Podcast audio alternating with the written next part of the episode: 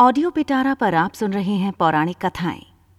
कथा का नाम है हनुमान जी और भीम। भीम को यह अभिमान हो गया था कि संसार में मुझसे अधिक बलवान कोई और नहीं है। 100 हाथियों का बल है उसमें, उसे कोई परास्त नहीं कर सकता। और भगवान अपने सेवक में किसी भी प्रकार का अभिमान रहने नहीं देते। इसलिए श्रीकृष्ण ने भीम के कल्याण के लिए एक लीला रच दी। द्रौपदी ने भीम से कहा, आप श्रेष्ठ गदाधारी हैं, बलवान हैं। आप गंधमादन पर्वत से दिव्य वृक्ष के दिव्य पुष्प लाकर दें, मैंने अपनी वेड़ी में सजाने हैं। आप समर्थ हैं, ला सकते हैं, लाकर देंगे ना दिव्य कमल पुष्प। भीम द्रौपदी के आग्रह को टाल नहीं सके, गदा उठाई और गंधमादन पर्वत की ओर चल पड़े। मदमस्त हाथी की तरह, किसी तनाव से मुक्त, निडर भीम कभी गदा को एक कंधे पर रखते, कभी दूसरे पर रखते, बेफिक्री से गंधमादन पर्वत की ओर जा रहे थे। सोच रहे थे, अब पहुंचा कि तब पहुंचा, दिव्य पुष्प लाकर द्रौपदी को दूंगा, वह प्रसन्न हो जाएगी। लेकिन अचानक उनके बढ़ते कदम रुक गए। देखा, एक वृद्ध, लाचार और कमजोर वानर मार्ग के एक बड़े पत्थर पर बैठा है। उसने अपनी पूंछ आगे के उस पत्थर पर बिछा रखी है जिससे रास्ता रुक गया है।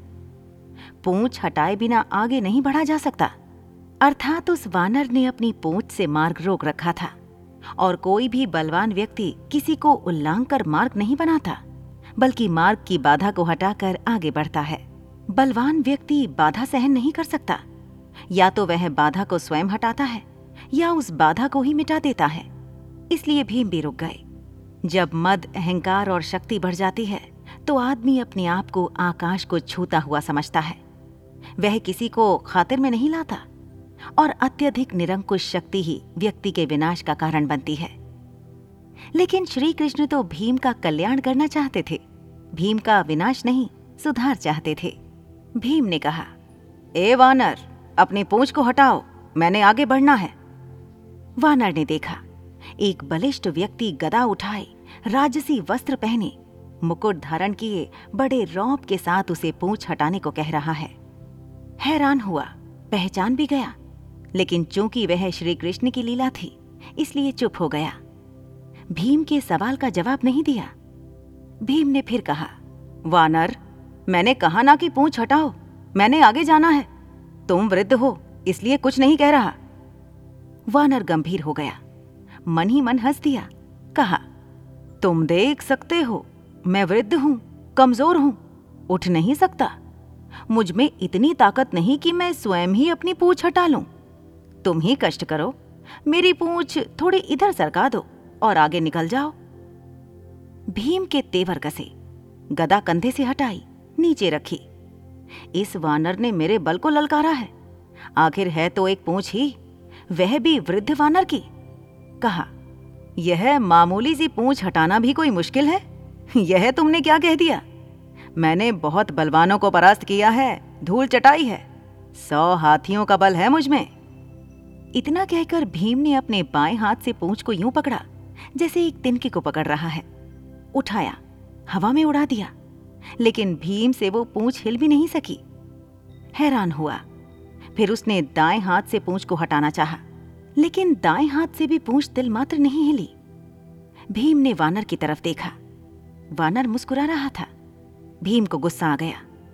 भीम ने दोनों हाथों से भरपूर जोर लगाया, एक पांव को पत्थर पर रखकर आसरा लेकर फिर जोर लगाया, 2-3 बार, लेकिन हर बार भीम हताश हुआ। जिस पूंछ को भीम ने मामूली और कमजोर वानर की पूंछ समझा था, उसने उसके पसीने छुड़वा दिए थे। और भीम थक कर निढाल होकर एक तरफ खड़ा हो गया। सोचने लगा, यह कोई मामूली वृद्ध वानर नहीं है, यह दिव्य व्यक्ति है, और इसकी असीम शक्ति का मैं सामना नहीं कर पाऊंगा। विनम्र और झुका हुआ व्यक्ति ही कुछ पाता है। अकड़ उसे ले डूबती है, ताकत काफूर हो जाती है, और भीम वाकई वृद्ध वानर के सामने कमजोर लगने लगा। मद और अहंकार काफूर हो गया, और जब मद और अहंकार मिटता है तभी भगवान की कृपा होती है।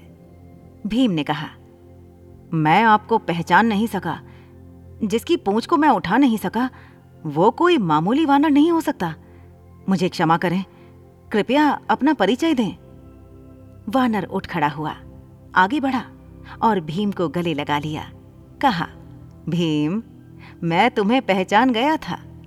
तुम वायु पुत्र हो, मैं पवन पुत्र हनुमान हूँ, श्रीराम का सेवक।